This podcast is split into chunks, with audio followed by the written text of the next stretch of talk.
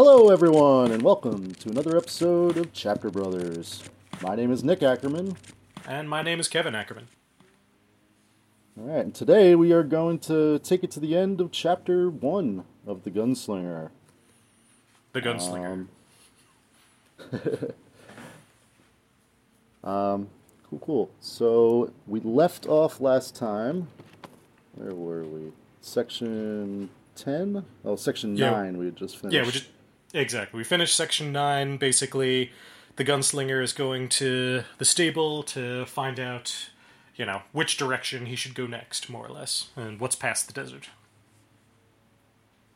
Mm-hmm. So, um, section 10 begins with the gunslinger heading to uh, Kennerly's to check on his mule and ask about the desert. Indeed. So yeah, definitely an unpleasant sort of person uh, from beginning to end. Uh, yeah, let's see. He's got this weird incestuous thing going on with one of his daughters. He's, you know, just sort of he's there's a baby like drooling in the dirt. He's got children all around. It's just sort of a gross situation. Uh, yeah.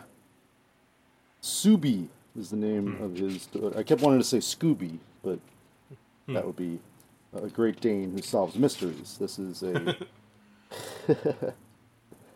um, yeah, he and he seems really um, a little, little hesitant of the gunslinger and telling Soobie to get back inside the house. Yeah, either hesitant or just outright kind of disdainful. Like it's it's actually interesting the way that uh, King kind of talks about it. That um, hang on, I forget precisely where it is, but sort of like there's this combination of you know uh, disdain and but also like sort of a Kennerly has this combination of like hate and this sort of uh Respect. subservience about him. Yeah, not even Oh, okay. respect. Yeah, it's almost like, you know, he's playing up this sort of like practically like a slave master kind of relationship almost. Uh, from what I'm seeing, like he absolutely hates this guy, but you know, like I guess that's probably you know kind of the impetus of the whole thing. He can see the guns on the guy's hips, so he knows that he has to appear to be really nice to the gunslinger. So I think I, I, I think I got what you were saying. It says uh, the hostler met him halfway between the door to his establishment and the street. His manner vacillated between a kind of hateful hostility and craven fawning. Exactly. That's what I was looking for. Thank you. but yeah, the it's a very sort of oily kind of uh, unctuousness that this guy is talking to the gunslinger, and you can sort of feel just sort of the discomfort that uh, the gunslinger is feeling, and it also seems just sort of like he's trying to get this interaction done as soon as possible. I just like one line where um, right after Kennerly tells Soobie to, to get right the hell in the house, um, Gunslinger says, I don't bite pleasantly. Hmm. He doesn't bite, but uh, we'll see later that he is dangerous in other ways. That is for sure. And another uh, section uh, in the new version, I should say, uh, the gunslinger saw murder in his eyes quite clearly, and although he did not fear it, he marked it as a man might mark a page in a book, one that contained potentially valuable information, uh, or cont- potentially valuable instructions. So. There, uh, there. I feel like that just that sentence is this whole interaction in a nutshell. Like, you know, he's not doing a very good job at hiding his his hostility, but the gunslinger doesn't really care at the moment because he's like, this guy's no threat to me. But he's just sort of aware of it, like you know, as though there were like, uh, like a snapping turtle nearby, more or less. I could outrun this thing. This thing isn't dangerous, but it will bite if I let it. uh, got it. Uh, do do do.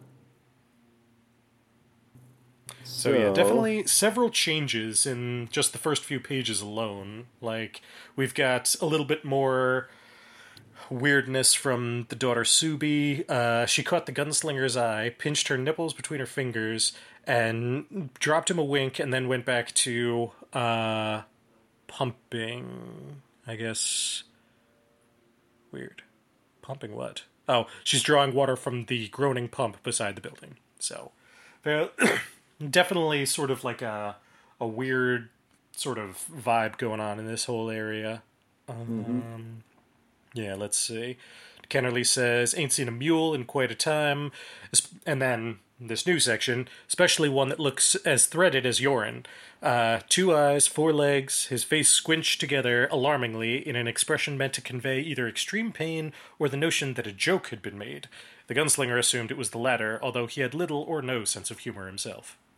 So, definitely, uh, you know, adding to the idea of this whole like threaded stock versus muties kind of thing, where I guess it wasn't really established in the first version that uh, mutated animals are more the norm than the rarity. So it's definitely kind of establishing that there's a lot more of whatever this radiation or mutation going along than Stephen King originally wrote. So gotcha. So so the mule is is normal. It's not radiated. Yeah, normal okay. looking mule. Two eyes, four legs, uh, one head. I guess.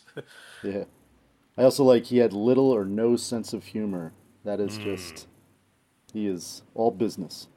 Exactly the the uh, Clint Eastwood archetype uh, to a T. He's right. a man of very few words, very few, very little sense of humor, and uh, as he says himself, very little. Uh, you know, he he's not the kind of person who will overthink things. He just assumes that all right, this is the way to go, so I'm just going to go and I'm not going to worry about it. Also, here we've got the first mention of uh, the preacher woman in town. Uh, actually, oh. I'm not sure if Allie mentioned her before, but here we've got T- Kennerly talking about her, and she is also going to be a major character in the rest of this section. So the gunslinger's his main goal here was to ask about the desert. Precisely. Uh, he nodded and pointed southeast. What's out there? Kennerly grinned again, showing gums and a few sociable teeth. Dwellers, weed, desert, what? We dwellers, weed, desert, what else? He cackled, and his eyes measured the gunslinger coldly. How big is the desert? Big, as if he endeavored to look serious, as if answering a serious question. Maybe a thousand wheels, maybe two thousand. And there's another change we got, uh, going from miles to wheels. So, mm, changing up the just the unit um, of measurement. Unit of measurement, exactly. Making it, making it. Basically, it seems like all of these changes are just endeavoring to push where the gunslinger is a little bit further away from our world. Right. And if the do you think wheels is the uh, amount of distance it takes for a wheel to break down or something? Hmm. Interesting. I could see that. Sort of like in a coach, a stagecoach. Yeah, that's what I, mm. I, that's what I was thinking. Because if they were comparing it to miles, you know, at first, I thought it was like you know the turning of a wheel, but that's not very much. So no, I was thinking really. like how how long before a wheel kind of breaks down, you have to change the wheels. Yeah, but that's a lot. That of, sounds... That's a lot of freaking wheels to have. One would think, yeah. but yeah, let's see. So if the if the exchange rate is correct between the old version and the new version, then that means that one thousand to two thousand wheels is equal to 300 to 1,000 miles. So, kind of a rough measure there, but basically a wheel would be like a third of a mile, I think. Okay. If my calculations are correct. Because it's not exactly direct. Like, it says maybe 1,000 or 2,000 wheels, whereas here it says 300 to 1,000 miles. So I feel like roughly three to one, more or less. Yeah, Stephen King commenting on how the United States should switch to metric. He was a big uh, Jimmy Carter fan, I guess. Could be. Who knows? uh, Actually, yeah, that's a good question. What is the what's the ratio of kilometers to miles? It's pretty close to that. That uh, um, I think there's about two or three kilometers to a mile. Hmm. Yeah, I'm seeing. Let's see. One kilometer is 0.62 miles. So a thousand. If we're saying, let's see, a thousand wheels, maybe two thousand. One. Th- so a wheel is definitely. Well, a wheel would be about a half a kilometer, I guess, because if so, one thousand kilometers is six hundred miles. So, hmm, more or less makes Roughly, sense. Hmm, yeah. Roughly. But he's he's just making up a new unit of measurement. Exactly. A. Stephen King is making up a unit of measurement, and B. Kennerly is just sort of talking out of his ass. He has no idea how big the desert is. The other thing, yeah, we need to consider is that there might be, you know, unreliable narrators going on. Very true. So, who knows if Kennerly even knows what he's talking about? It seems like he doesn't really, because he he gets his information from just the coach. He's never been to the desert, right? Yeah, precisely. So, all in all, as soon as I see a number, I want to try and figure out what it means. But I'll uh, we we could just say that it doesn't actually mean anything. I, I hear you, Kev. We are uh, very mathematical. That is that is our Hmm. Mother much so. exactly. Yeah, our mom was a math teacher. So let's see. Um, Sue. Okay, here's another interesting thing. Uh, there's nothing out there but devil grass and maybe demons. Heard there was even a speaking ring somewheres on the far side, but that is probably a lie. So here, another uh, a little bit more elaboration on just sort of the supernatural aspect of this world. So not only demons, but something called a speaking ring. So that's gonna come up later on. Okay, speaking ring. Wonder what that means. So let's Maybe a place for people to gather or something to, to speak in a circle. I don't know. could be, could be. We'll see. Uh, let's see. The interesting thing of- here. Oh yeah, go ahead. I just like he says the one who fixed up Nordy when he was sick, and he's like sick. I he was ex- dead. That's exactly what I was going to say. Uh, yeah, so there you go. We've got some proof that you know the local townspeople don't are. I mean, I don't know if this is people not believing a story or if this is just the natural way that people react to the supernatural, where they'll just find a mundane way that, like, oh no, he was just sick. He's not. He wasn't dead. The guy, that random stranger from out of town, didn't bring him back to life or anything. He ju- basically just woke him up. Yeah. Well, also Kennerly showed up after uh, Nort was healed, right? That is true. Yeah, so he wasn't So- there to see it. He's kind of getting everything secondhand, and Hmm. but yeah, it's like you said, people just will um, kind of make up their own stories based on hearsay. Yeah, right. So there, and then right after that, uh, right after the gunslinger said, uh, uh, "Sick, I heard he was dead." Kennerly kept grinning. Well, well, maybe, but we're grown-up men, aren't we? But you believe in demons. Kennerly looked affronted. That's a lot different. So there you go. The the local supernatural and the unseen supernatural are very different things that I can kind of relate to. That like I in my head I believe in like ghosts and psychics, but anyone who claims to have seen one or claims to be a psychic, I never believe them. That's funny. Yeah, and, and that's when he first mentions the preacher woman. well, that's a lot Hmm, different. yeah. Preacher woman says, and then he he went on. Oh, actually, hang on. Let's see. Which one to know it? That's a lot different. Uh... Oh, yeah. He blathered and palavered ever onward. So, Gunslinger's not even listening at this point. He's just like, yeah, whatever. I don't care what the preacher woman says.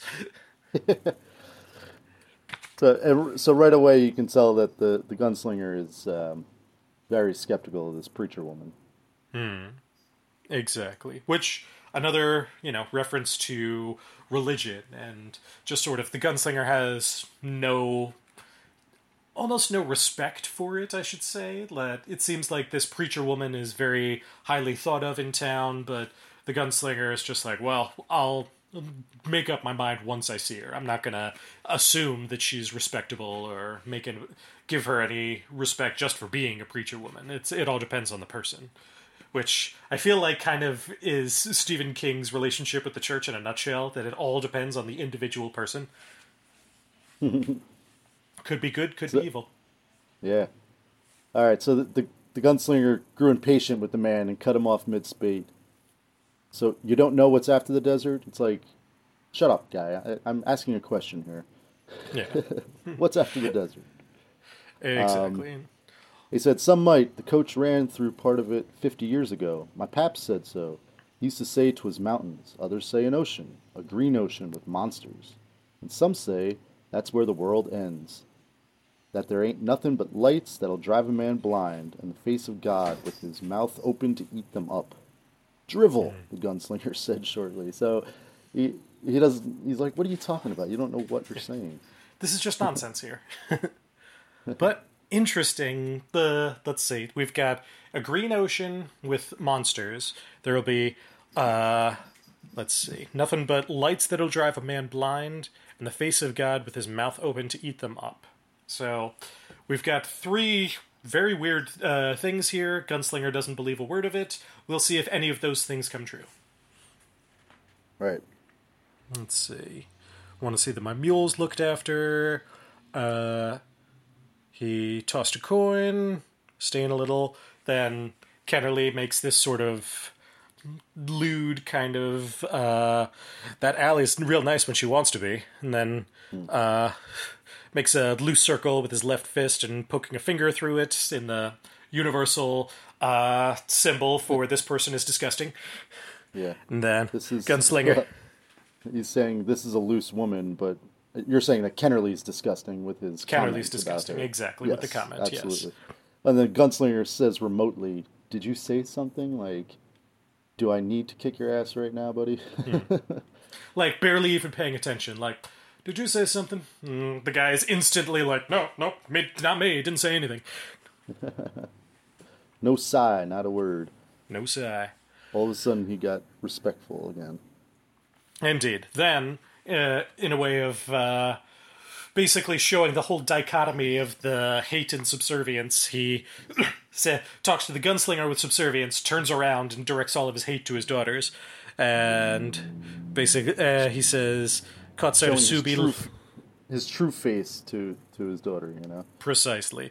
Uh, sees his daughter leaning out the window. Oh, well, you for God, you little slut whore, for God, I'll. The gunslinger walks away, not even listening to any of the rest of it. Doesn't say goodbye, nothing. And we're done here. Yeah. exactly. Why bother? It was hot, and he knew that the emotion. What he knew what the emotion would be. Just hate, hate of the outsider. He'd gotten all the man had to offer. The only thing sure thing about the desert was its size, and the only sure thing about the town was that it wasn't all played out here. Not yet. So Also, another example, I, I noticed this with um, some of my students that were on the spectrum. If, if they're bored in a conversation, they'll just walk away. And I, I have like so much respect for that. that It's just like, and I'm done talking to you. Goodbye. Not even goodbye. Just just walk away. without any warning or anything, or just Yeah, yeah, yeah. Just because they don't get social cues, like you know, it's just like sometimes with autism, it, it's just uh, you just kind of do what you want to do, and, and it's if if if you don't want to be in a conversation, you just simply walk away. And and then there's been many times where I was left there like, oh, I, I guess that was boring. Okay, all right, moving on. moving on. True. Uh, yet more fuel for the fire of uh, Roland as Roland is autistic, so I love it. All right, section eleven. Indeed. Gunslinger bed. and exactly Gunslinger and Allie back in bed. when we find out that apparently she and Sheb had a thing going. Yeah, Sheb busts through the door. Well, first of all, before that, I like how he starts with he and Allie were in bed when Sheb kicked the door open and came in with a knife. And then there's like a whole paragraph describing kind of what happened before that. So I, I, it's like this moment of action, but then he's like, okay, let me get you caught up to speed here. Hmm. which is very Stephen King. He loves to uh, in the Kingslingers podcast that uh, I listen to, they refer to it as king shadowing, where he'll have one sentence that set, like sets you up to expect a some sort of action or something exciting that's going to happen, and then he'll jump backwards and then show you how you got there. So Yeah. it's very much. I, I personally, I love it that I, it's I like just it too. Yeah. yeah, it's like a little bit of like an appetizer of what's about to happen, but then he's like, "But first, let me go back and set this all up first. So you're like, Mm-hmm. "Oh, wait, somebody's going to come in with a knife. All right, but how?" Yeah. Then look back of your head, you're like, wait, get back to the action. Okay, but let's Hmm. find out what's going on. True. all right, Um, so sure. this Spent is another- four days there. Ate. He ate. He slept. He had sex with uh, Allie. All right, go ahead. Go ahead. she plays the fiddle, which is nice. Indeed. um, So it is four days. I was checking to see if um, if time had passed strangely here too. 'cause sometimes it's like it was four days or it was a month, but this time it it it says definitively it had been four days. Right. So I I wonder if it's just it. I feel like that's the kind of time you can always keep track of, like within a week of. All right, it's been a day, it's been two days. You can always tell by falling asleep in the sun and whatnot. But then once you get a little further out of weeks and months, then that's where time gets a little bit more plastic. Yeah, or that gunslingers haven't been around in centuries or millennium. So exactly. Yeah. So we will. And there you go. Exactly. The the more time that goes by, the more you're not sure about it. So, Sheb is his attempt to kill the gunslinger is uh, pretty weak because Pretty he is pretty weak, and the gunslinger is extremely strong. He breaks his wrists um, pretty easily, and uh, Sheb is left kind of lying on the ground in pain.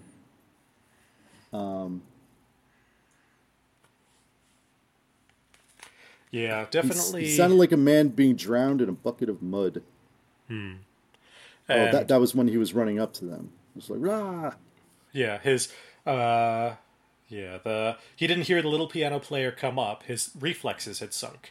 They didn't seem that didn't seem to matter either, although it would have frightened him badly in another time and place. Uh basically they're about to have sex and Allie is like, "Please, like before. I want that. I want." Then the door crashed open. Piano player made his ridiculous knock-kneed run for the sun. Allie did not scream, although Sheb held an eight-inch carving knife in his hand. Uh, there you go, man drowning in a bucket of mud. Uh, spittle flew. Brought the knife down with both hands. Gunslinger caught his wrist, turned them. Knife went flying, and Sheb made a high screeching noise. And the what is it? The ha- his hands guttered in marionette movements, both wrists broken. I like that imagery right there, like in marionette movements. It's really uh, gives you an idea of how he's totally broken these wrists. Yeah, Exactly, completely just sort of uh, what's his name? Uh, he Gilderoy Lockharted this man's poor wrists. Like the the bones don't even exist anymore. there's no bones left. So making marionette Brachium movements. amendo. Sorry. So let's see. Uh, basically, Sheb just starts blubbering about how she was mine. She was mine first, and let's see. It was for you. It was all for you, Allie. Blah blah blah blah. Hmm. Yet another just sad man who claiming uh, just trying to claim ownership of this woman when really she's her own person and she never made it. It doesn't seem like she was that attached to Sheb, but he was much more attached to her. So clearly, um, you know, Well, th- this He feels you know got me thinking. You got you gotta you gotta treat your women well because there might be a suave gunslinger that comes along that that steals them, her right from under you. You know, so indeed, or maybe the at the. In this post-apocalyptic end-time scenario, maybe she's much less devoted to any individual person, and she's much more like the rules of society don't matter anymore. So I'm gonna have sex with who I want to, and if you think that means more than it does, then that's your problem, not mine. yeah, totally. However, Allie does um, tend to Sheb. She makes um, Exactly. She cares about him at the very Yeah, least. she makes splint for him. She's she's like, "What are you gonna do now? Your your your whole uh, livelihood is playing the piano, and you can't do that." Exactly. Hmm.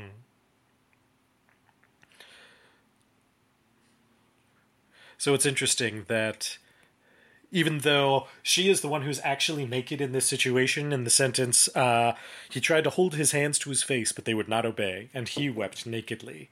So even though she's not wearing clothes, he's the one who's actually naked. I like that. Ah, figuratively naked. Exactly.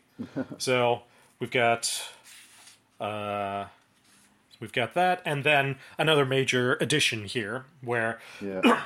the gunslinger says exactly where he has seen Sheb before, and right.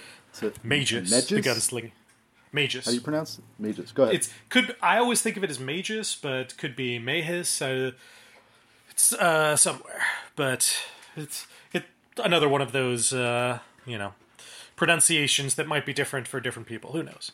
But Mejis, the gunslinger said, and the little piano player looked around, eyes wide.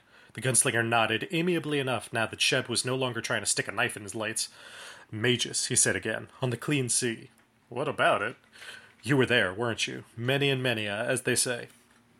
What if I was? I don't remember you. But you, but you remember the girl, don't you? The girl named Susan and Reap Night. Were you there for the bonfire? The little man's lips trembled. They were covered with spit. The man, the man's eyes said he knew the truth. He was closer to dead now than when he had come bursting in with a knife in his hand. Get out of here, the gunslinger said. Understanding dawned in Sheb's eyes. But you was just a boy. One of them three boys. You come to count stock. Mm, Eldred Jonas was there, the coffin hunter. And get out while you still can, the gunslinger said. And Sheb went, holding his broken wrists before him. wow. So what happened at Mejis? You know. Indeed. Something, a girl named Susan, a bonfire.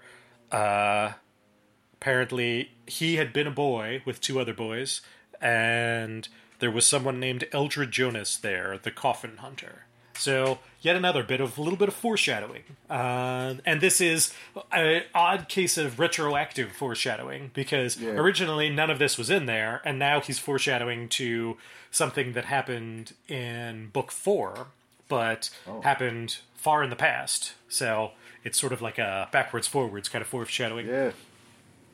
I, I figured we would get to, to Mejis at some point, but it seems like uh, there was, to me, um, that there was some sort of massacre here and Mejis, and these three boys were the only ones who were left alive for him to, for Sheb to remember that they were there.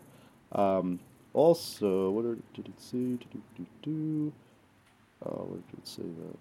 Uh, oh, uh, it said uh, Mejis on the clean sea. So I, don't, I don't know where the clean sea is, but I guess we'll find out at some point. Yeah, it definitely gives this connotation of a time when things were cleaner, things were brighter, sort of. At least personally. Um, Or it might just be a name of a sea, like the Red Sea isn't necessarily red, so who knows. But just in terms of narratively writing it, kind of makes it seem as though it was uh, a better time. Let's see. So basically, there's our big addition for this section. Allie wants to get back to it, and then the gunslinger is like, "Not now. I after that whole uh, a breaking this guy's wrists and b uh, thinking back to this time long ago. I am no longer in the mood." So. Yeah. I'm the mood. And she says, I can make you strong. And he says, No, you can't do that. So he is either A, entirely and 100% no longer in the mood, or B, he's saying that you can't make me strong because either I'm strong on my own or I am not going to be strong. I'm broken in some way. So definitely kind of a double meaning there, or at least personally. Um, So- but Allie asks, "Who was she? A girl Hmm. you loved?" And he says, "Leave it, Allie. I can make you strong." He says, "No, you can't do that." So there you go. The a little bit a little bit of elaboration on who this Su- Susan person is. Well, that, So that totally changes that section, that little addition, because before that it's just, oh, here comes a jilted lover coming in to, to kill the gunslinger, and he just he dispenses them easily and they go. But really, there's there's much more going on with the additions. I, I think this is a important addition. Definitely, yeah. It it also adds the a little bit. A, it adds a little bit more backstory for the gunslinger. B, it adds a little bit of characterization for Sheb. Definitely. So he came from this place Mejis saw a long, long time ago, and C, it's also saying that the gunslinger not only doesn't want to continue based on what happened with Sheb, but based on what he is now remembering again. Right. So there we go. And All now, right, section section twelve. Now uh, the gunslinger is gonna is gonna go check out uh, what church is all about in this. town. indeed, time to go to church. And so, whatever passed for the Sabbath in Tull, uh, uh, an odd purple dusk had fallen, and the church, lit from the inside, looked almost like a blast furnace from the road. So, a lot of just that image there of just this purple sunset behind this church, and, mm, and lit from inside with, I'm imagining, sort of a yellowish orange glow, as uh, just a lot of very like Ralph Bakshi kind of coloration going on. Ooh. I was also thinking of uh, Home Alone when uh, when Kevin goes down to the basement and uh, the furnace comes to life. I was I don't, I don't know why I thought of that, but but yeah, definitely sort of this sinister vibe going on. yeah, yeah. So Allie says she doesn't go. Uh, Yeah, the woman who preaches has poison religion. Let the respectable ones go. I think respectable, she said a little sarcastically there. but I mean, also considering the way that Allie is just sort of much more sexually liberated, let's say, maybe she, that's one of the reasons why she doesn't consider herself sec- um, respectable. So Okay. she is much more, you know, kind of free with things like that. So the respectable ones who are the ones who believe in marriage and all that nonsense. So to her, she's just saying, oh, she, she's internalized sort of her own disrespe- disrepute as being not only just the bartender, but uh, she was with Roland. She, I mean, she was with the gunslinger. She was with Sheb. She was uh, interested in the man in black, but in a kind of a creepy way, where she was like, "I'm turned on, but I don't want to be because this is really turn- weirding me out." So she, she's a complex person. Uh, so let's see. So there he goes. He stood in the vestibule, hidden in shadow, looking in. The pews were gone, and the congregation stood. He saw Kennerly and his brood, Kastner, the owner of the town's scrawny dry goods emporium, and his slat-sided wife, a few barflies, a few town women he had never seen before, and surprisingly Sheb. Uh, so basically, more or less, the whole town is there. Um, let's see. He looked curiously at the mountainous woman on the pulpit. Allie said she lives alone, hardly ever sees anybody, only comes out on Sunday to serve up her oh, serve up the hellfire. Her name is Sylvia Pittston. Uh, she's crazy, but she's got the hoodoo on them. They like it that way. It suits them. So poison religion, crazy hoodoo. Yeah, I mean, this reminds me of like you know, like Joel Osteen or one of those you know mega churches, and everybody is just totally enwrapped in this hellfire that that is coming out because I don't know. It seems like a, a zealot of sorts. Definitely.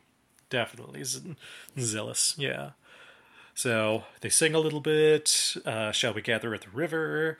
Uh, and then she goes into. Let's see. Ooh, actually, before we get there. Um, my dear little brothers and sisters in Christ. It was a haunting line. For a moment, the gunflinger felt, felt mixed feelings of nostalgia and fear, stitched in with an eerie feeling of deja vu. And he thought, I dreamed this, or I was here before. If so, when? Not Magus. No, not there. He shook the feeling off. So here we've got a little bit more of Gunslinger feeling this deja vu sensation. So Yeah. we'll come back Also, to that later. but just before you move on, um, it, it, goes into a whole description of Sylvia Pittston, um, kind of what she Oh, looks like that? and stuff. oh, Uh, you're right. you did. Yeah, go ahead. and um, yeah, blah blah blah. She's a large woman. Um, yada yada. Uh, her skin was uh, creamy, unmarked, lovely. He thought that she must top 300 pounds. He felt a sudden red lust for her that made him feel shaky, and he turned his head and looked away. Um, so this this woman has a, a, a attraction that everyone feels around her, mm-hmm. and wh- whether that be, um, I mean, he describes it as lust, but I, I think it, it just it, she has she's charismatic in a way that that makes people want to follow her. Interesting. Yeah, yeah. I feel like this is also kind of the inverse of Allie feeling uh, lust for the man in black when he first walks in. It's just sort of this combination of power and sex and magic all kind of bundled in together. Mm-hmm. Hmm. Um, so yeah, now we're singing "Shall We Gather at the River."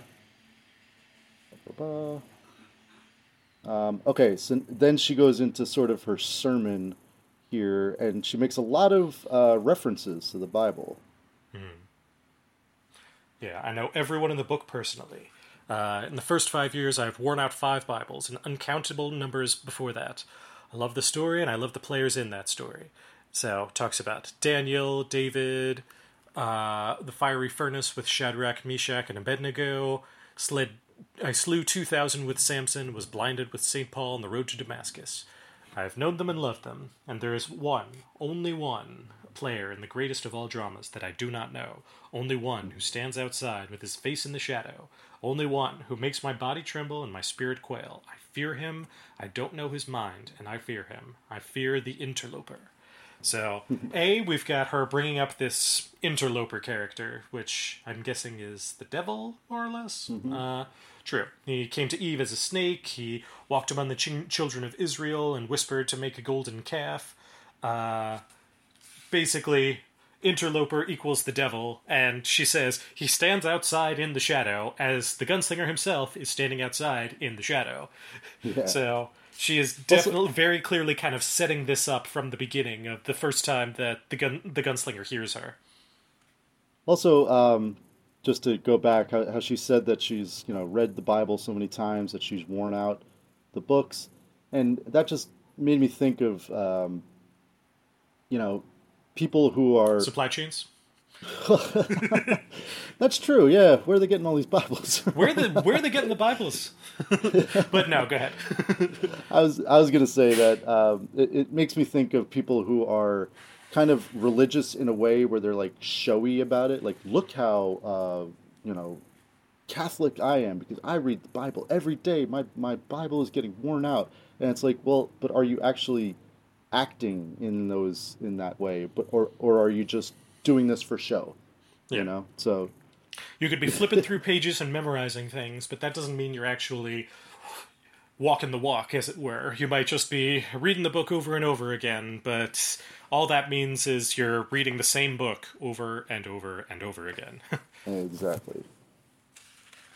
Which I mean, it's a, I it's feel, a pretty great I was gonna say it's a, it's a pretty great work of fiction. You know, the Bible. There there's some cool stories in there that Shadrach, Meshach, and Abednego. Like they they what was it? Because they had faith in God. They the fire um, didn't burn them or something. Precisely. Yeah, they were thrown yeah. into some sort of a, a, furnace and walked out unscathed. Mm-hmm. Um, yeah, so yeah, but... she she. Go ahead. No, but just saying that if you take all of these uh, stories and scriptures literally, then it adds up to a very sort of I can't be hurt because I believe in God sort of mentality that everything I do must be good, therefore I can do anything, and because I believe in God, then it's fine. Which I feel like is almost uh, just the core of this sort of religious evil that we're talking about. Yeah, totally. Uh, so the interloper. Hmm. Um, the cyclopean gibbering madness that walks and crawls and wriggles through men's most awful wants and desires. Ugh this whole sentence. Oh, I, am going to go back. Uh, he's always been there, my brothers and sisters. I don't know his mind, but and you don't know his mind. What could, who could understand the awful darkness that swirls there, the pride like pylons, the titanic blasphemy, the unholy glee, and the madness, the cyclopean gibbering madness that walks and crawls and wriggles through men's most awful wants and desires. Oof. Just the. Mm-hmm description there. I just uh, love the imagery. Cyclopean, like Yeah, a exactly. cyclops. Yeah. So like saying that you have no like depth perception, that you're just focused on one thing. Is that what that means? That's, Uh, that's interesting what it adjective. sounds like it means. Let's see. and I think that's only in the original edition. I don't see that word in the the newer one. Oh, I might be wrong. Well, that's definitely in the original edition. Um, Yeah, he took out Cyclopean in the. Uh, True, just made it the gibbering madness. yeah. Huh. Hmm. I like that word. Why would you take that out? I don't know. I mean, also maybe he looked it up and mm, said that it's it just doesn't quite mean what he wanted it to mean. Okay.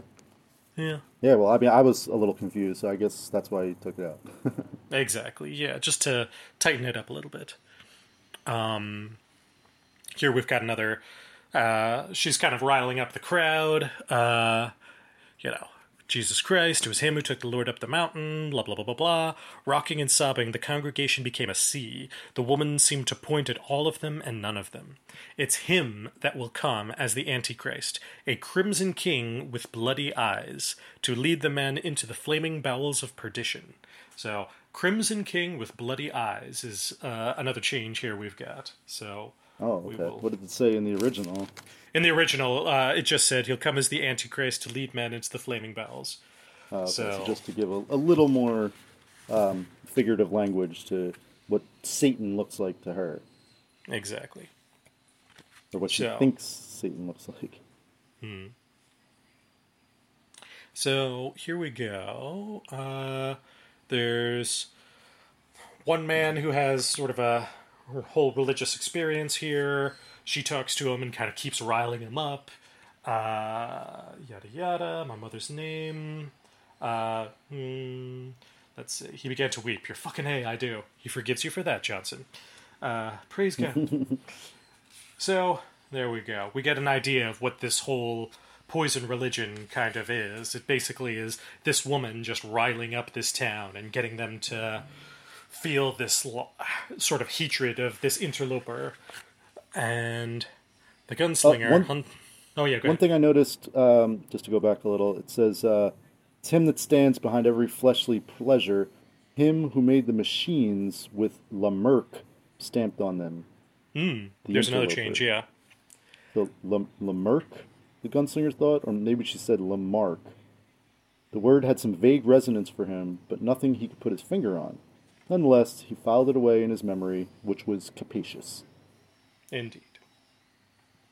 So, So yeah, another another little bit of uh, foreshadowing. So the word Lamarck might be uh, become relevant later on. So yeah, yeah, that's a good good call. So let's see. Oh, okay. So so here's another change. And who is he? She cried. Uh, but calm within, he could sense the calmness, the mastery, the control and domination. He thought suddenly, with terror and absolute surety, that the man who called himself Walter had left a demon in her. She was haunted. He felt the hot ripple of sexual desire again through his fear, and thought that this was somehow like the word the man in black had left in Allie's mind, like a loaded trap. So there's another little bit of uh, a uh, you know sexual sort of uh, attraction to this dark thing that he's afraid of, but also we've got another reference to the Man in Black's name is apparently Walter, uh, which is I'm just going to tell you right now. Uh, in the original version, he doesn't say the word Walter until the very end of the book.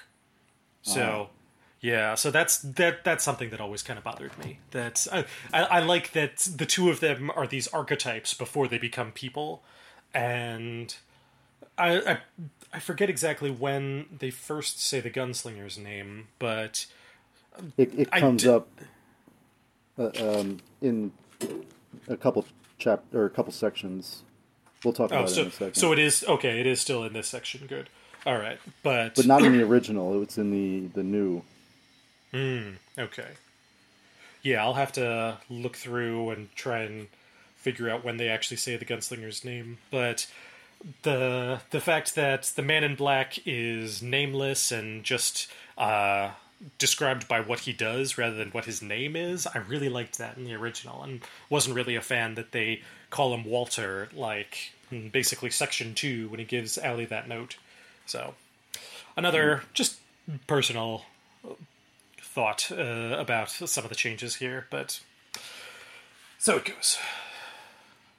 Not sure. Wh- why do you think he uh, Stephen King chose to give the Man in Black a name much earlier in this version? Um, I, I guess maybe to to humanize him a little bit, Hmm. and I guess same thing with the the gunslinger. Um, but I kind of I don't understand. I agree with you. I, I'd like it to be more vague.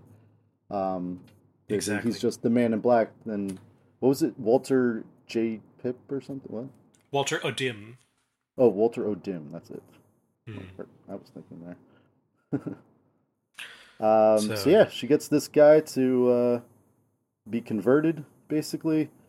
Um, oh, and I, I also like at one point uh, when she was talking about the interloper, she actually points at the gunslinger in the shadows in the door. Um, but uh, then it says the, the gunslinger faded back out of the door and headed for town. The smell of the desert was clear in the air. Almost time to move on. Almost. Hmm. Yeah. True. Section. Th- oh, good. Uh, one other addition before then. Uh, I know he forgives you just as well as I know he will cast out the unrepentant from his palaces and into the place of burning darkness, beyond the end of Endworld. So, we've heard of Midworld, we've heard of End. So, basically, there's this sort of a little bit of the geography of the the area we're talking about here. Uh, I forget if let's see. We've definitely said midworld. I think at some point he said in world, right? I think so. Yeah. All right. So there we go. Um, Making me think of like Middle Earth and uh, like Valinor is kind of far away. I don't know. hmm. Uh, all right, section thirteen. In bed again. Um, basically, the, the gunslinger is, is asking, "Where is this woman? Where does she live?" Hmm. Um, and Allie is reluctant to tell him. Uh, how long has she been here? Twelve years, or maybe only two. Time's funny, as thou knows. Let's not talk about her. But all he wants to talk about is Sylvia Pittston. Exactly. the The trap has been sprung, and his mind just keeps going back and back to that woman. Mm-hmm. So, the Allie eventually says she came from the dwellers from the desert. I thought so. He relaxed a little. Another addition. Uh, southeast, in other words, along the path he followed, the one he could even see in the sky sometimes. And he guessed the preacher woman had come a lot further than from the from the dwellers, or even the desert. How far? How had she traveled so far? By way of some old machine that still worked? A train, mayhap? So, setting up. So it seems like uh, because it, yeah, in a lot of ways this is like the old west, but there was clearly something before it. You know, singing "Hey Jude," and there was machines. You know, so um, yeah, just going back to this is post-apocalyptic, but it seems like just in Tull and like this this desert area is the land that kind of time forgot, and there might still be um, technology elsewhere. right?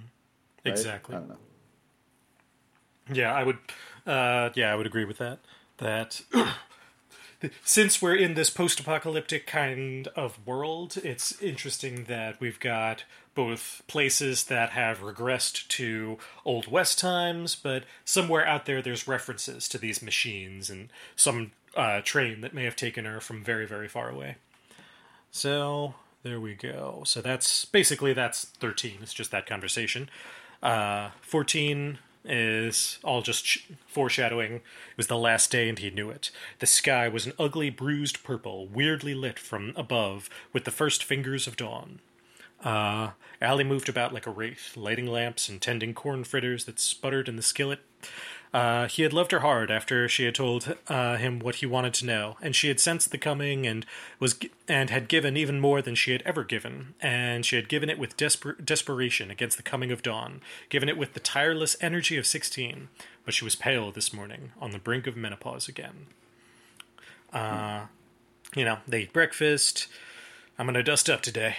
Oh, it's going to dust up today. I'm not surprised. Are you ever? She she asked ironically and then turned to watch him get his hat. He clapped it on his head and brushed past her. Sometimes, he told her, he only saw her once more alive. Yeah. So there's So another little feels- bit of Yeah, little bit, another little bit of king shadowing. Yeah, exactly. Um, and also, this just seems like kind of the calm before the storm, really. Precisely. Yeah, eating breakfast.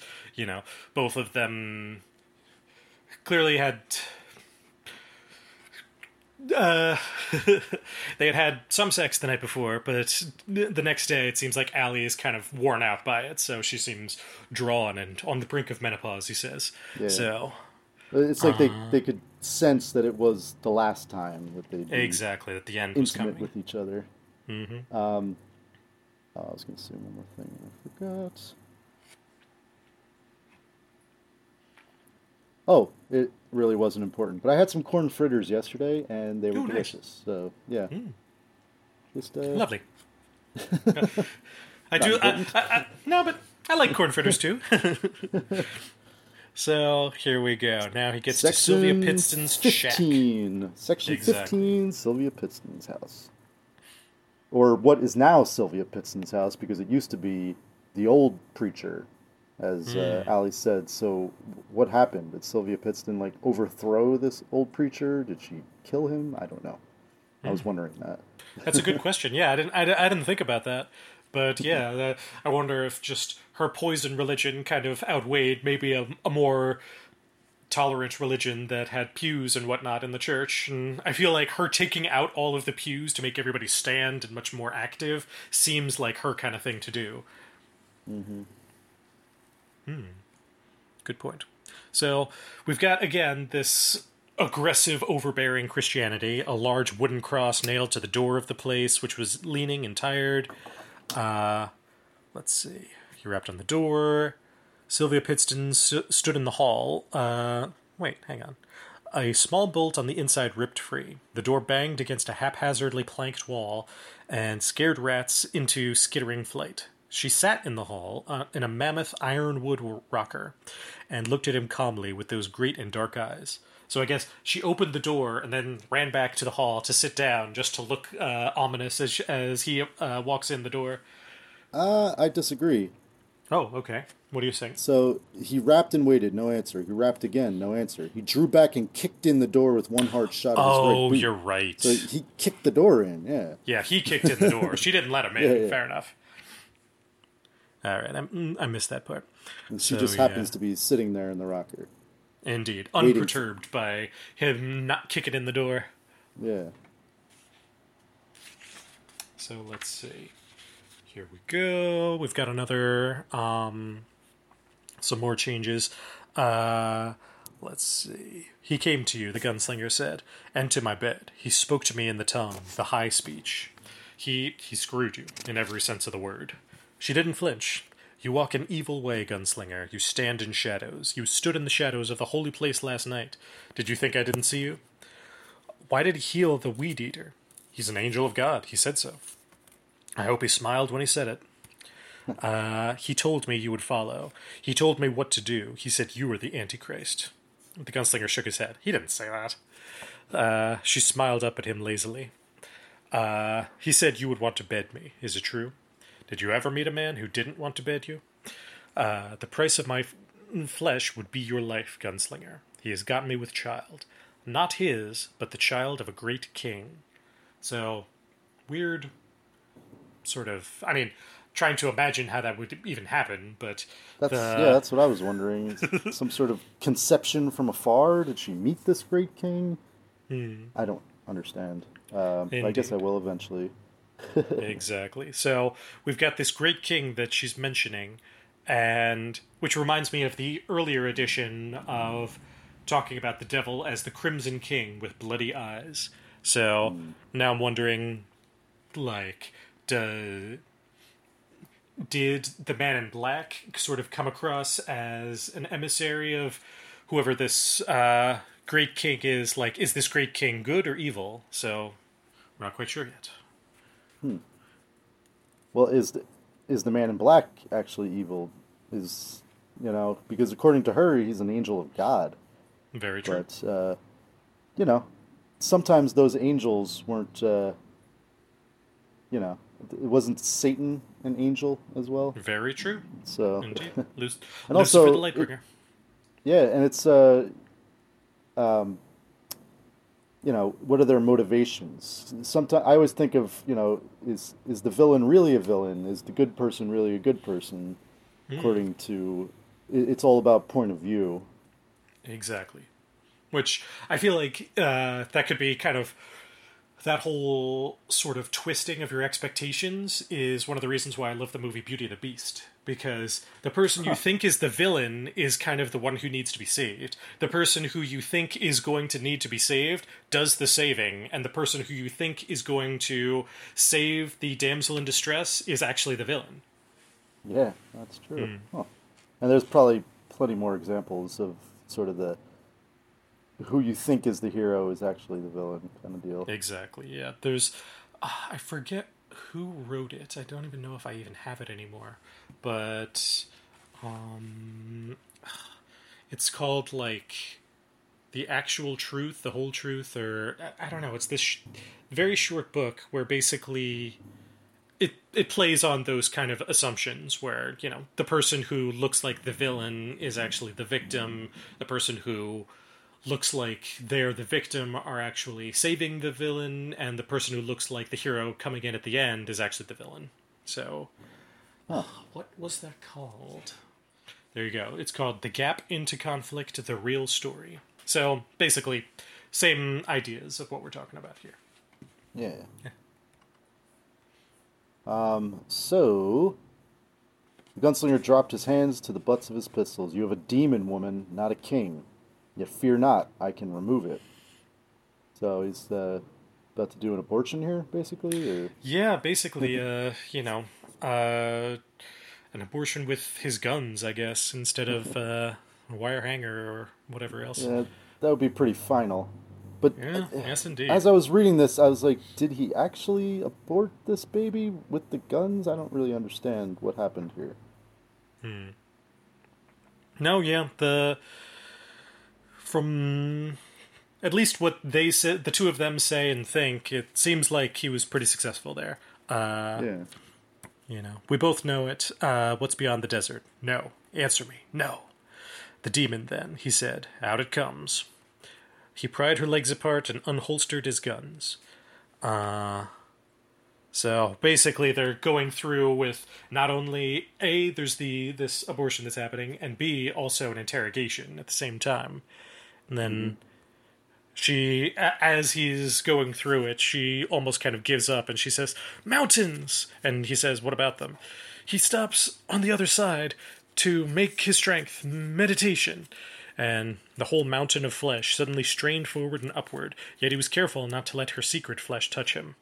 Then she seemed to wilt and grow smaller. Uh she wept with her hands in her lap. So he said getting up the demon is served eh Get out. You've killed the child. Uh, you've killed the child of the Crimson King. But you will be repaid. I set my watch and warrant on it. Now get out. Get out. So there we go. It is confirmed that mm, it this king that she was pregnant with was the Crimson King, who she kind of identified as the devil in her sermon, but she's okay with it, uh, you know, in her womb. Yeah, that's true.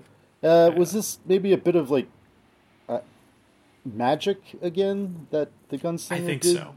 in order to get rid of the child? Because he didn't fire the gun or anything. It was just No, Sort of, no, just sort of wiggled it around. Uh, I don't know. It, I don't know. Yeah. I don't want to think about it too much, but yeah, sure. Let's say magic. Okay, sure. uh, leave me alone. He did. So um, he has gotten rid of the demon. We have exorcised the demons. So right. basically, Section- Gunslinger it- it- Gunslinger thinks he has won. Uh, section sixteen, he says, "All right, time to mosey on out of here." So goes to get his mule. Uh, Kennerly kind of stalls a little bit, uh, just to sort of hold him there, and then I'll want the mule now. The gunslinger said simply. Sure. But Kennerly did not turn away, merely stood as if searching for something further to say, and the gunslinger and grinning his groveling, hate-filled grin. His eyes flicked up and over at the gunslinger's shoulder. Gunslinger sideswept and st- sidestepped and turned at the same time, and the heavy stick of stove wood and the girl sco- the girl Soobie uh, held swished through the air, grazed grazing his elbow only. She lost hold of it with the force of her swing, and it clattered over the floor. In the explosive height of the loft, barn swallows took shadowed wing. Uh, the girl looked at him bovinely, her breast thrust with overripe grandeur at the wash faded shirt she wore. One thumb sought the haven of her mouth with dreamlike slowness. Gunslinger turned back to Kennerly. His grin was huge. I. His eyes rolled in their sockets. The mule? The gunslinger prodded gently. Sure, sure, sure. The grin now touched with incredulity that he should still be alive. He shuffled to get it. So basically, we've got the first attempt of, well, I guess the second attempt of someone in this town to kill the gunslinger. Uh, first, we got Sheb with his knife. Oh, uh, then we've got uh, Soobie Kennerly uh, with her huge length of stove wood that I guess must have been really heavy, but basically she brought it down and Gunslinger sidestepped, she missed, and then wood goes flying. And then she basically she and Kennerly are both terrified that their one chance to catch the gunslinger by surprise failed, and she's put her thumb in her mouth. He is just sort of ah. Yeah, And- sorry, don't kill us, don't kill us, please. Exactly. Gunslinger doesn't care. He's just like, just the mule. I'm just here for the mule. Completely businesslike and doesn't care about any of this. Yeah. I'm also really impressed with the uh, the gunslinger's uh, Jedi-like awareness at being able to sort of evade all these um, kind of threats on his life. That he can kind of tell what's going on around him pretty well. Precisely. He is hyper aware at all times of people looking around him, of sounds behind him. Uh, even when, actually, I wonder if the first attempt by Sheb, when he said his reflexes had dulled, I wonder if that kind of prepared him for things to be getting worse a little bit. Yeah, he's he's on guard definitely.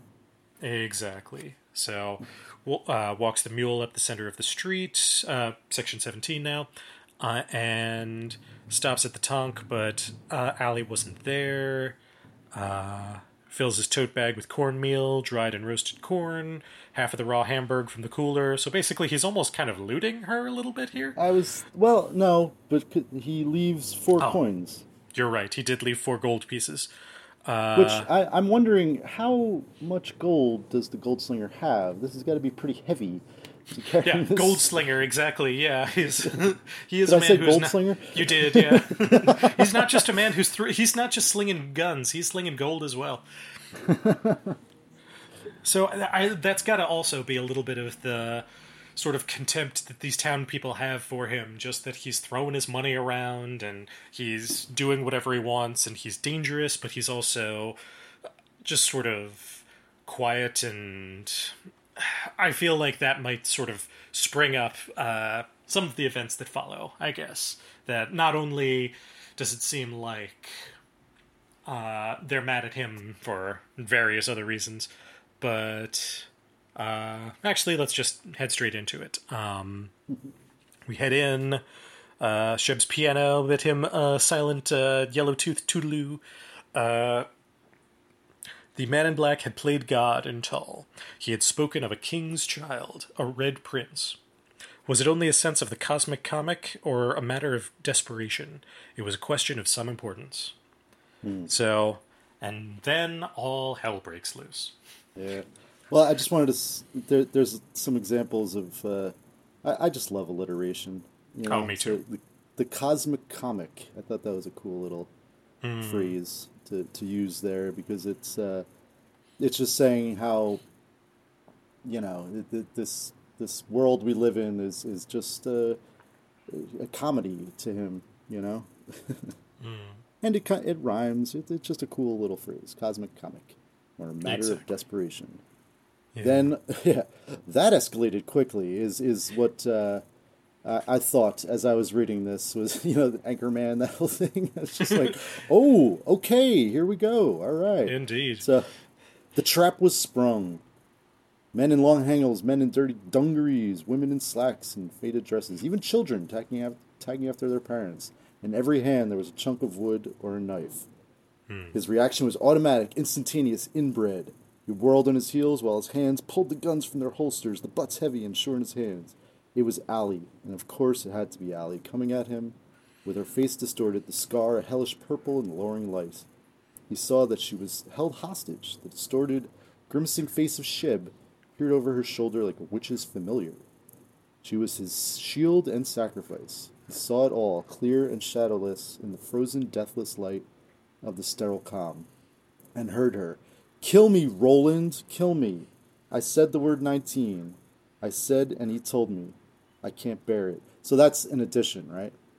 That well, that's that's a straight up change. Here's where Oh. we've got our Greedo shot first moment, where uh, let's see. Um, let me go back. Cosmic comic. So in the original, she says, "He's got me. Oh Jesus, don't shoot, don't shoot, don't, don't." But his hands were trained. He was the last of his breed, and it was not only his mouth that spoke the high speech.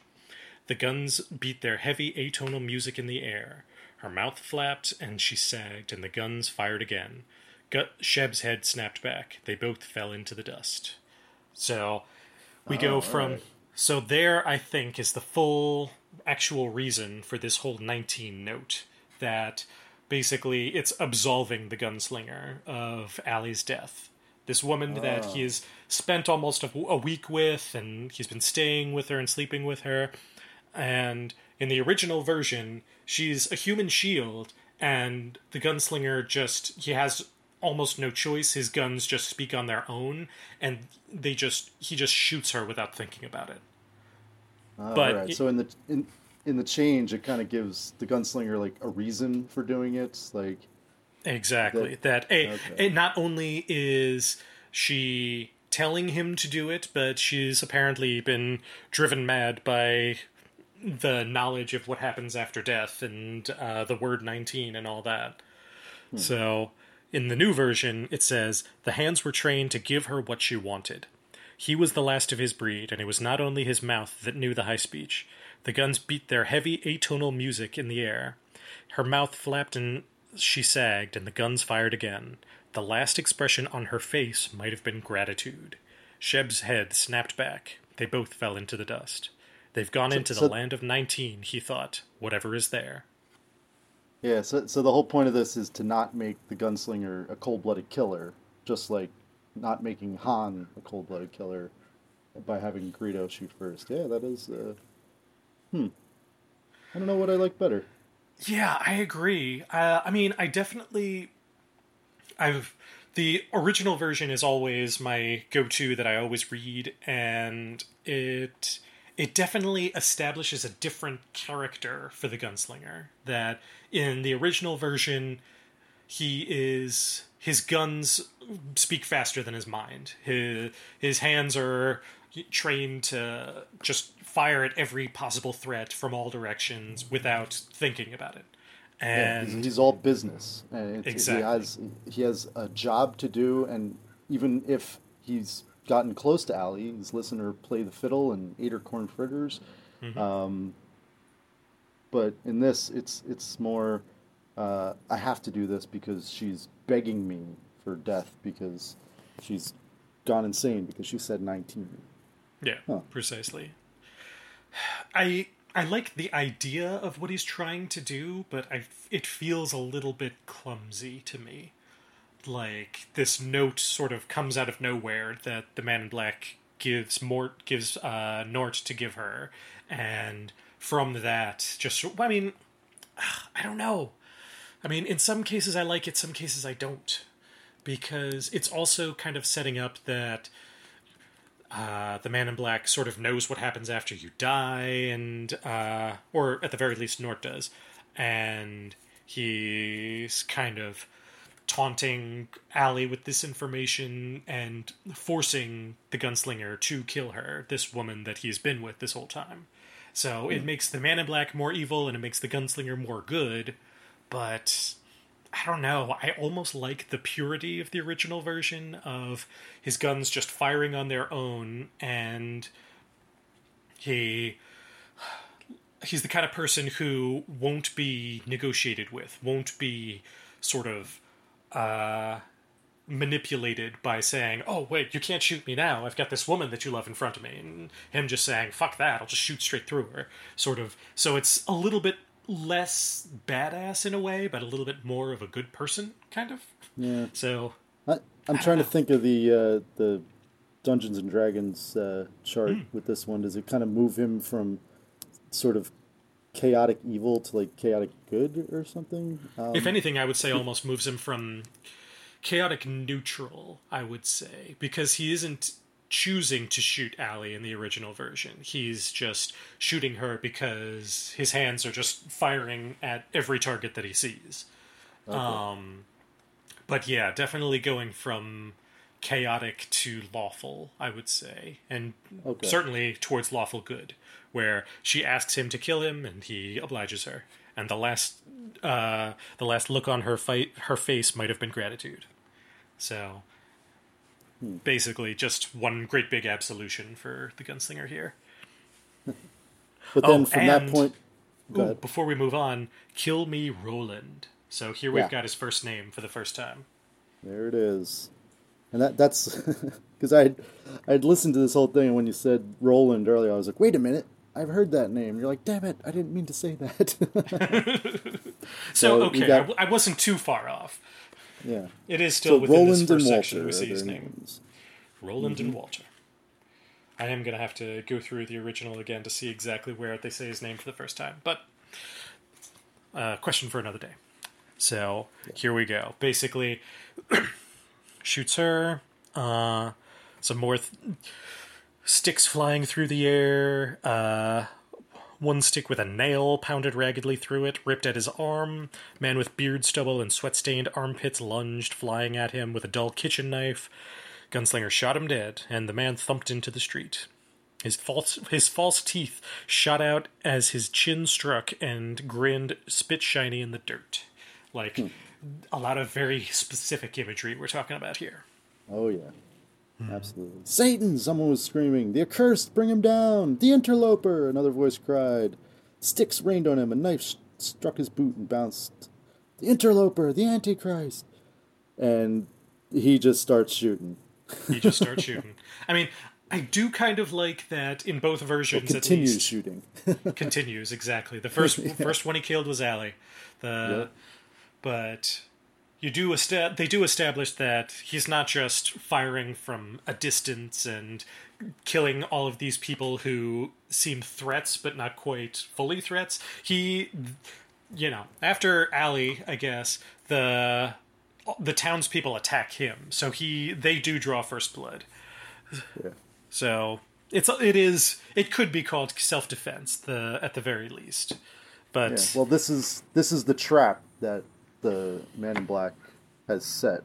Oh, I think. Well, I think the trap was sort of twofold because I, mm-hmm. I think first was uh, that Sylvia Pittston was with the Crimson King's child.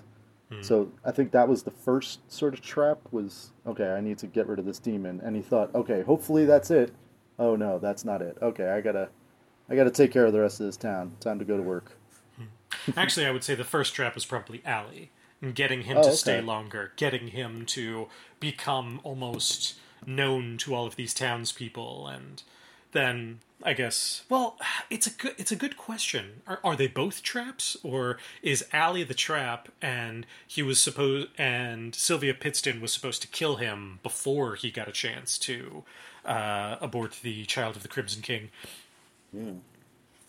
But yeah, definitely, and and it, it's interesting that the gunslinger thinks of Sylvia Pittston also as the trap, but personally, I almost think he's wrong there. I think that he was meant to, because otherwise, why would the Man in Black like impregnate her with the Crimson King's child if it was supposed to be a, uh, a trap for the gunslinger. Yeah, no, I hear you. I hear you. That makes sense. Huh. So Well, there you go. In any event, always- it's because it's like almost you know aborting the baby is a moot point because he's about to just kill her anyway. So hmm. but it's I feel like he wouldn't she wouldn't have riled the entire town against him if he hadn't aborted the baby. oh okay yeah yeah Yeah. Hmm. Because it seems like that's sort of what riled up this entire town that the this uh, poison religion preacher has whipped up the entire town into a frenzy by saying, "This is the devil. This is the interloper. Kill this man right now." So basically, Gunslinger led a feverish parade across the street and down the rickety general store slash barber shop. Uh, mounted the boardwalk, turned again, fired the rest of his loads into the charging crowd. Uh, behind him, behind them, Sheb and Allie and the others lay crucified in the dust. So, crucified, I feel like, is a very pointed word. yeah absolutely Yeah, as though Allie kind of Allie and Sheb almost died for the rest of the town's sins. Um, let's see. Most of them had never even had probably never even seen a gun. Uh, so we go along. Gunslinger takes cover for a second to reload as fast as he can. which I, I always appreciate that you know because a, a lot of times in movies and books it's like they just keep firing and firing and firing it's like how many guns i mean how many bullets do you got here it's like uh, jesse ventura in the predator where he just has his minigun and he just keeps firing it's like how did he do that how did he carry all those bullets with him in the jungle exactly, a minigun. I feel like that would almost empty out at the speed that it's firing. It would empty out in less than a few seconds. I would think. Oh, crazy! But he actually says he he loaded and uh, he said some sort of uh, reloading trick or something. Exactly. Yeah, he reloaded as he went with a rapidity that had been trained had also been trained into his fingers. They shuttled busily between gun belts and cylinders. Now I'm trying to remember. Yeah, his his gun belts are sort of crisscrossed on his waist, so he's got bullets going like all the way around. I think uh, anywhere that doesn't have like a holster in it. So, I mean, I don't know. We can't estimate how many bullets he might have, but at the very least, he goes Well- through them. Well, I mean, we find out later that he kills thirty nine, right? Hmm. So he also seems to be very efficient with his Exactly. shooting. You know, uh, I think at one point he said at each shot. Oh, here it is. They never hesitated. sorry, they never hesitated or faltered. Although every shot he fired found a vital spot, and although they had probably never seen a gun, so he's you know that's a kill. That's a kill. Hmm, Makes me think exactly. of Bill Bill the Butcher, you know, and Gangs in New York. No, well, let's see. Yeah, as he's like stabbing each part of like what is it like the a side of beef or something, or is it a, a I pig? I think it's it, it's a pig hanging, and he's just like, you know, finding all the vital areas. He was stabbing, but the gunslinger is just so precise with his shooting that he's like, and I'm going to shoot you in the liver. That one's in the heart. That you know, just something that'll be a fatal shot. I, Exactly. I I don't think he misses at all. yeah. he is uh, the yeah, you know, the gunslinger of gunslingers. He is the the last and best of all of them. Let's see. So it goes through, reloading. Uh, shot his guns empty, and they fell like nine pins in a game of points. Uh, Was that So- bowling? yeah, yeah, bowling. Okay. So, surprisingly little has actually been changed in this whole bloodbath that we've got going on. The game of points is one thing. Uh, let's see. But for the most part, you know, other than a word here or there, he kind of let it stand as it was of this uh, Roland shooting through the entire town and just just I- killing everybody. I see no need to change any of this. This is Oh yeah, Perfect. this is solid stuff. Yeah, this is Mm-hmm. the you can. This is one of the clearest scenes where you can imagine Clint Eastwood just firing and firing and firing and just emotionless. And once the as soon as the guns are empty by their, I'm sure he has some sort of a counter going on in his head. He finds some place to run for cover, reloads as fast as possible, and then runs out of a, and then jumps out of a window, uh, firing just to maintain the element of surprise. Mm-hmm. So they were throwing. Badass. Badass is the word. Uh, they were in throwing range as he finished reloading, and a stick struck him in the forehead and brought blood in abraded drops.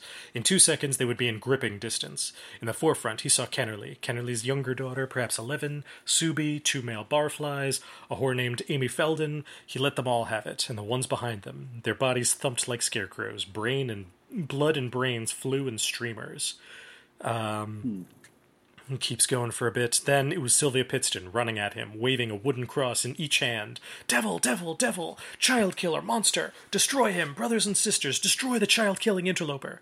He put a shot into each of the cross pieces, blowing the wood er, the roots to splinters, and four more into the woman's head. She seemed to accordion into herself and waver like a shimmer of heat. So I think that's the only example of him wasting some bullets.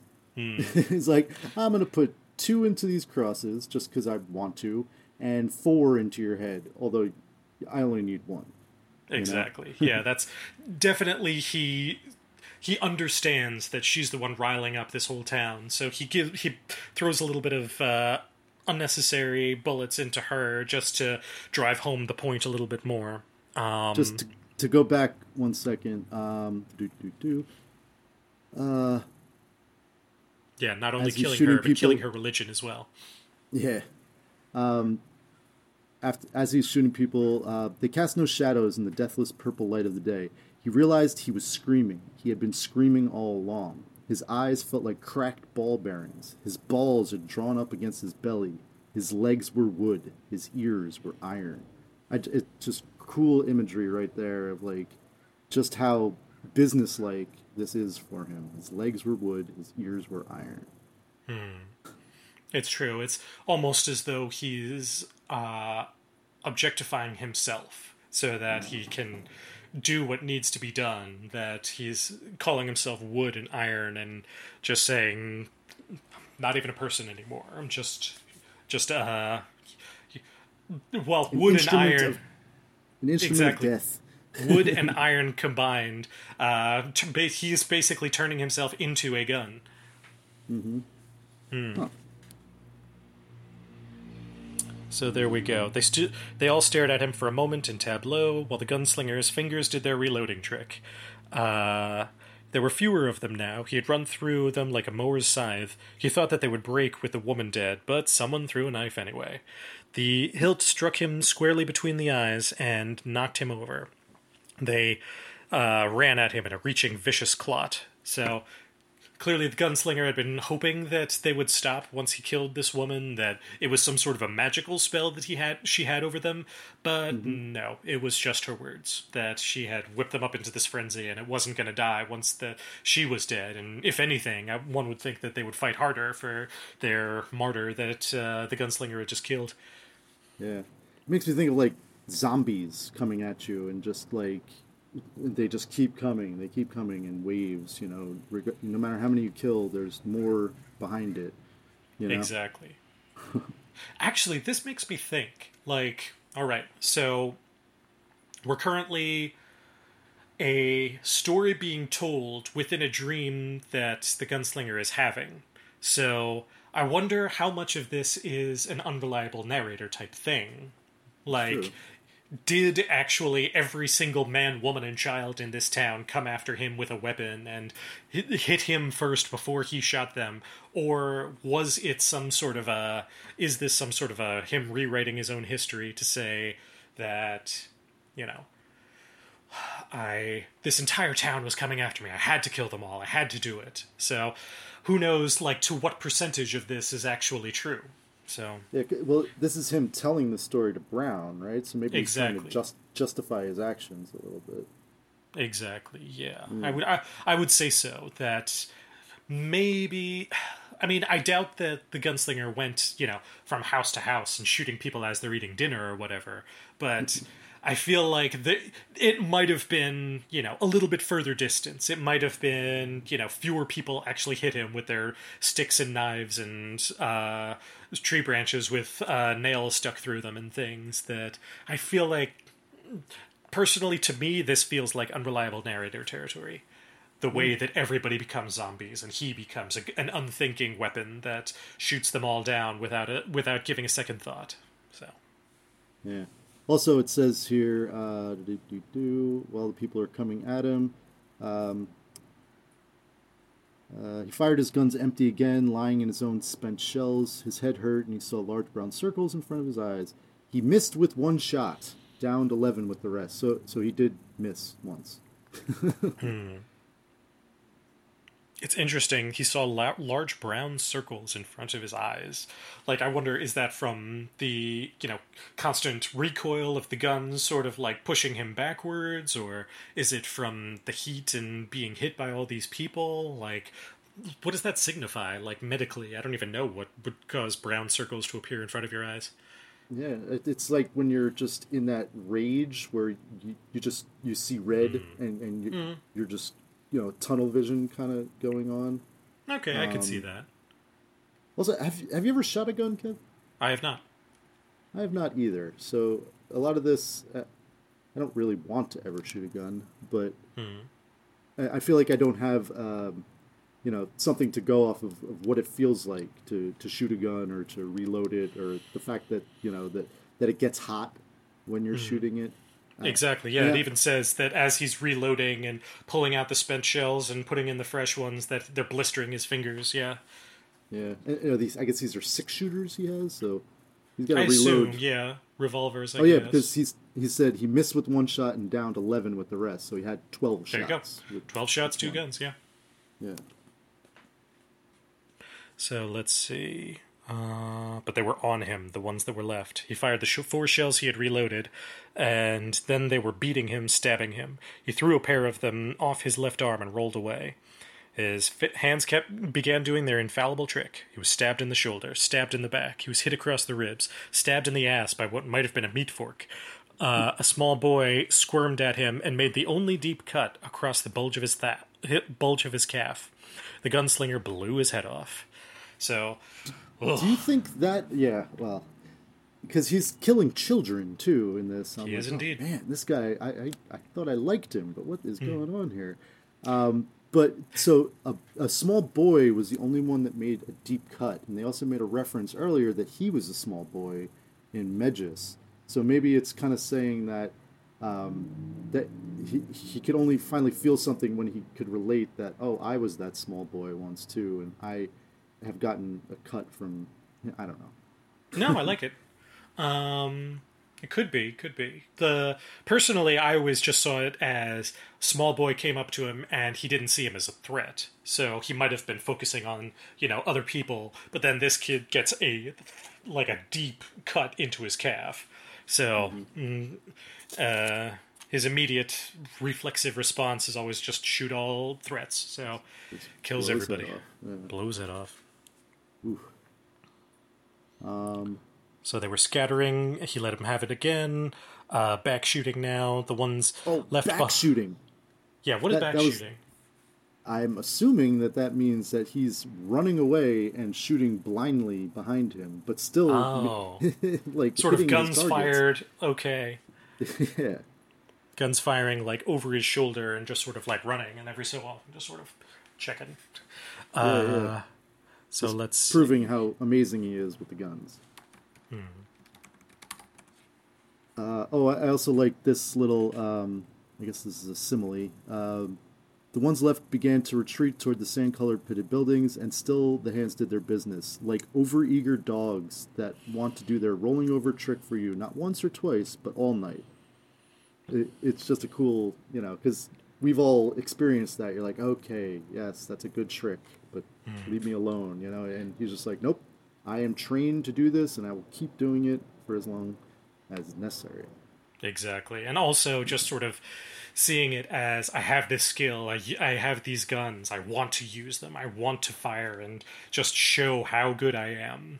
And It does. It's. I don't know if it's that's a conscious thought, but I feel like all talent wants to be used. So it almost seems like when you have a talent like firing guns like this, and an opportunity comes along where an entire town is shooting at you, I feel like the back of his mind, the evil reptilian part of him, wants is excited at this prospect of being able to say, "Okay, look what I can do." but the the the front, you know, um, the civilized part of him is probably saying, "No, I I left off as long as I could, and I only fired in self defense and everything." But the the dark part in the back of his brain is like, "Just give me a chance, just give me a chance, and I'll show you what I can do." Uh-huh. uh, but then finally, the last one made it as far as the steps of the barbershop's back porch, and then the gunslinger's bullet took him in the back of the head. Youp, the man cried and fell over. It was Tull's final word on the business. Silence came back in, filling jagged spaces. So everyone's dead. You know, mm. there's no one alive to even tell the story, so he can tell the story however he wants. You know, exactly.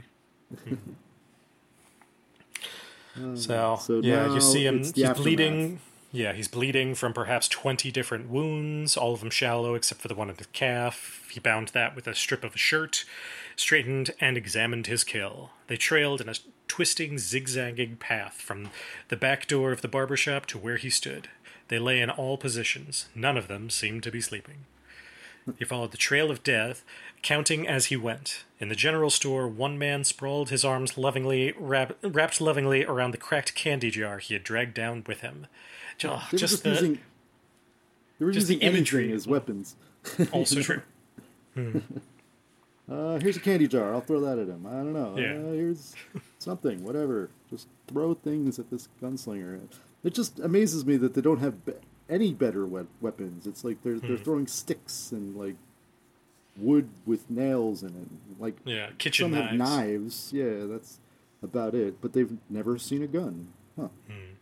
It's true. it's basically this whole town. Like as we've seen, it's the edge of civilization. Not only literally but also metaphorically that these people are on the edge of civilized and it only takes this Sylvia Pittston woman to turn them into these brutal animals that they never reach for like complicated weapons. They just reach for whatever they can you know the first things at hand. I'm like i'm surprised there wasn't a pitchfork or any kind of any kind.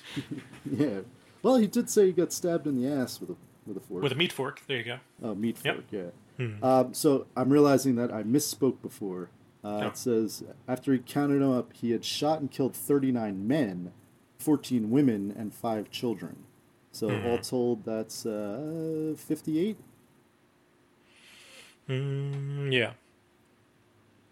He had shot and killed 14, everyone in Tull. 43. 48. I think. Wait.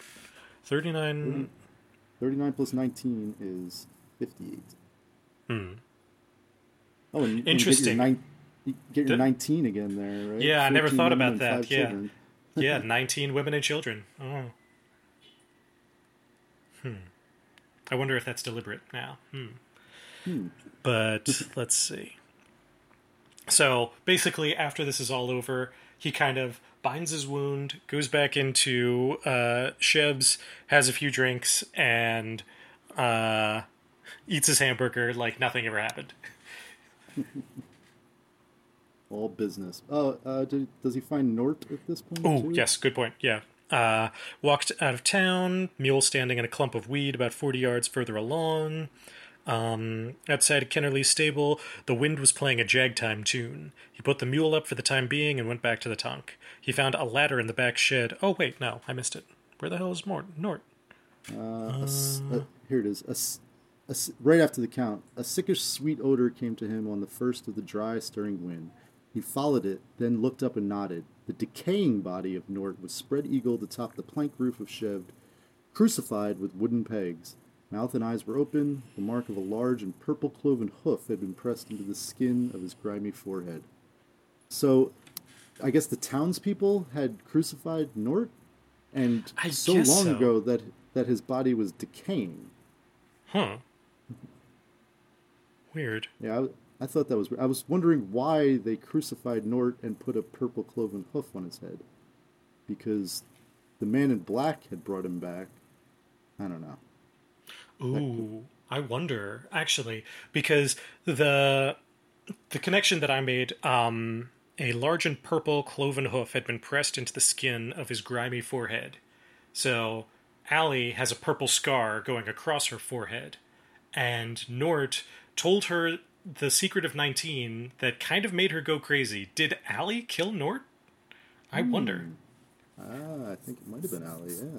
Yeah, because I feel like she's the only one who has any kind of motive to do so, and he, she finally, you know, broke down and said this number that she didn't want to, and he tells her what happens after death.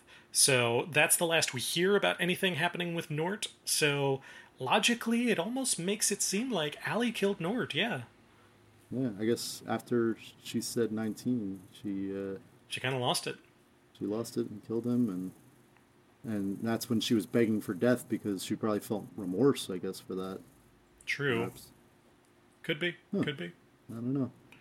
Um, The so then we get back crucifixion to is odd, but Yeah. I don't know. I wonder if she may have killed him, but then Sylvia Pittston decided to turn him into some sort of a unholy uh, crucifix. Yeah, sort of a effigy or something. I don't know. Exactly. Anywho, uh, so he, Qu- he Something I never loose. thought about before while I was reading. Hmm. But yeah, so go ahead. So he, he cuts Nort, Nort loose. The body was lighter than a bag of sticks. He tumbled it down to join the common people. Um, Those who would only have to die and- once. Wait, what was it? Those who would Uh, only have to die once. Yeah, Yeah, because yeah, Nort had to die twice. That's right. exactly. Then once he of went natural back causes, once of murder. but yeah, Uh, then he went, back, inside, in. and had his drinks, had his burgers. Um, oh, this was the thing that I. The next morning, the wind was. Oh, he had no dreams. Also, Hmm. which to me is uh, I don't know. I don't know what that means. Um, but the next morning, the wind was gone, and the sun, with its usual bright and forgetful self, the bodies had gone south like tumbleweeds with the wind. At mid morning, after he had bound all his cuts, he moved on as well. Uh, what? So the bodies were gone? That is interesting. Yeah, like It had more time there- passed. Huh, interesting. Like, as time gone funny a little bit just as he's sleeping there, and he wakes up in the morning and just everyone's gone anyway. Huh. I want to put a pin in that because I like that thought that sort of a after he sort of gives in to his gunslinger nature, shoots everybody, then time kind of skips forward almost. Yeah. All right, Hmm. section 18. We're now back to Brown and Zol- Zoltan. Hmm. So he thought Brown had fallen asleep, and the fire was down to no more than a spark, and the bird Zoltan had put his head under his wing. Just as he was about to get up and spread a pallet in the corner, Brown said, There, you've done it. Do you feel better? The gunslinger started. Why would I feel bad? You're a human, you said, no demon. Or did you lie? I didn't lie. He felt a grudging admittance in him. He liked Brown. Honestly did. And he hadn't lied to the dweller in any way. Who are you, Brown? Really, I mean. Just me, he said, unperturbed. Why do you have to think you're in the middle of such a mystery? The gunslinger lit a smoke without replying. I think you're very close to your man in black, Brown said. Is he desperate? I don't know. Are you? Not yet, the gunslinger said. He looked at Brown with a shade of defiance. I go where I have to go, do what I have to do. That's good, then, Brown said, turned over, and went to sleep. Oh, so who is Brown? Ah, I guess we'll maybe find out, or maybe we won't. But But even Just- he himself says, Why do I have to be a mystery?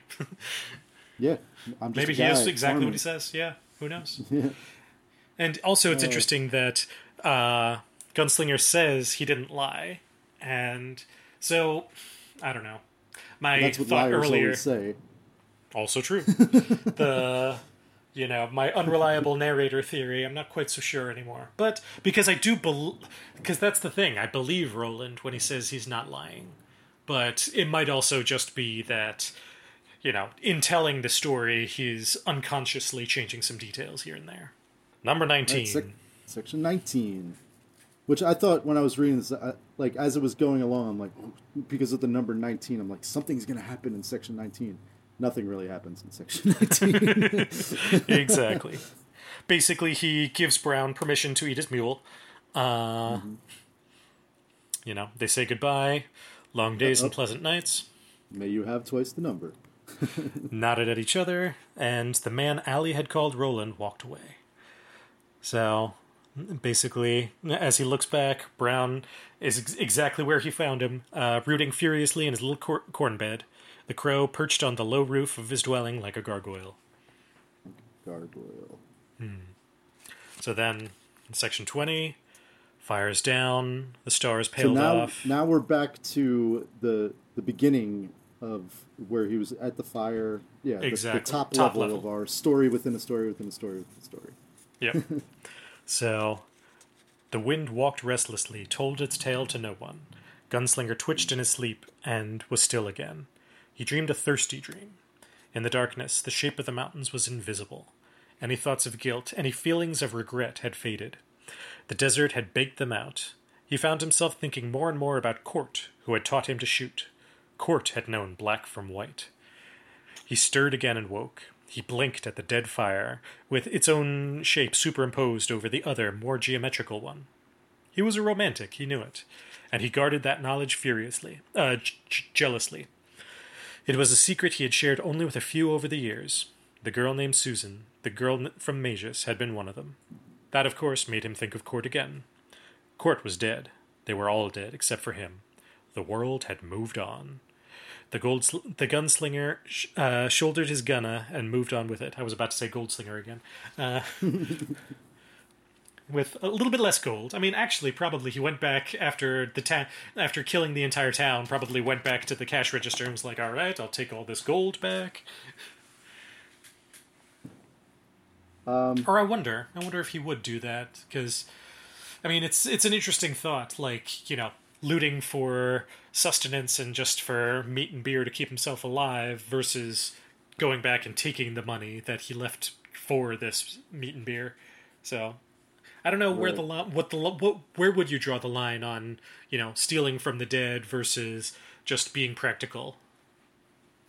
Uh, well, I think when you're in the desert and it's life or death, it's it's perfectly okay to, to take what you need to survive. Um, I think so too. I, I, was just reading just to see um, the differences there in Ooh, section yeah. 20. There are a few, yeah. Yeah. Um, so Cort is mentioned in the original, but Susan and Mejis is not.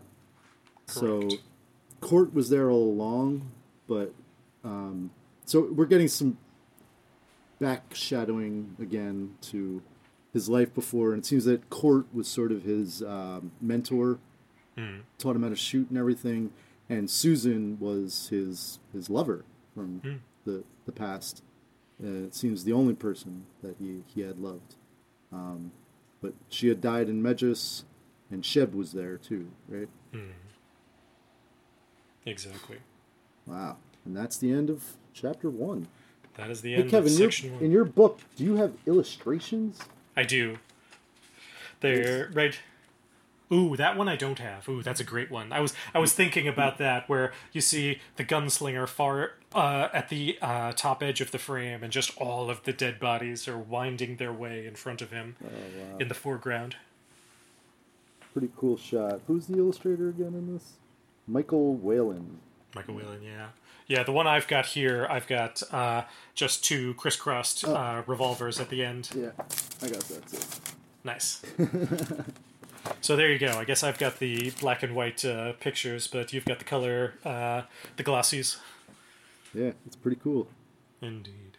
Oh man, this I'm so excited to keep reading. That's why I, I wanted to make sure that we recorded today because uh, we are going down to Portland. But I was like, I gotta record before we go because I want to keep reading. Mm. Oh, I love this book so much. Yeah. yeah. Uh, all, all, I read so far is just chapter two is called "The Way Station." So mm. that's all. I okay, know. good. Yes, yeah. Here, here is definitely where the story definitely gets a little bit more interesting. Awesome, but Indeed. we've got a good basis of who the gunslinger is and kind of some of his motivations. Obviously, the Man in Black, um, what has happened in Mejis. Mhm. Um, I don't know. Uh, trying to get to the mountains, it seems like, is his goal across the Yeah. desert. definitely trying to get past the desert. Um, also, we kind of see the full extent of his gunslinging prowess, and we see exactly how efficient and cold blooded he can be in mowing down an entire town of men, women, and children.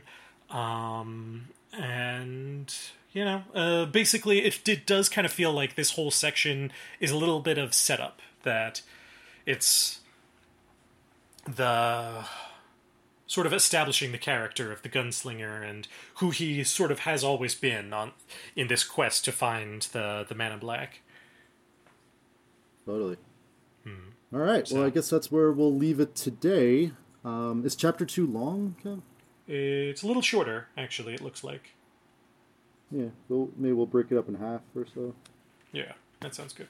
Uh, well, thank you all for joining us here at Chapter Brothers. Uh, you can check us out online at Chapter Brothers on Facebook. All right, and uh, long days and pleasant nights. And may you have twice the number. I love you, brother. Love you too, brother. Bye bye.